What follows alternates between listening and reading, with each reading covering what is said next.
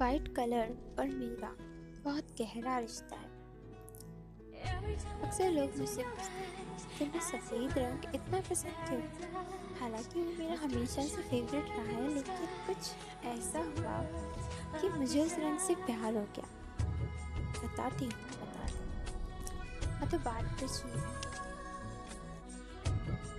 जब मैंने उसे पहली बार देखा, उसने वाइट कलर का शर्ट पहन रखा था।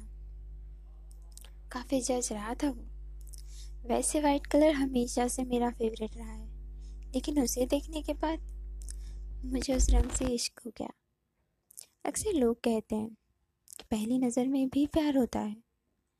इसे भगवास समझने वाली मैं उसे उस दिन देखकर अपना दिल हार बैठी थी।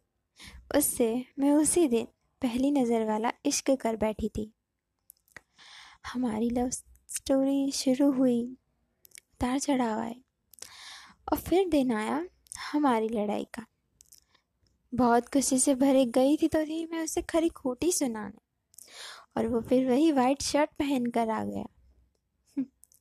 मैं उसमें कुछ खो सी गई कि बस फिर उसकी हो ही गई।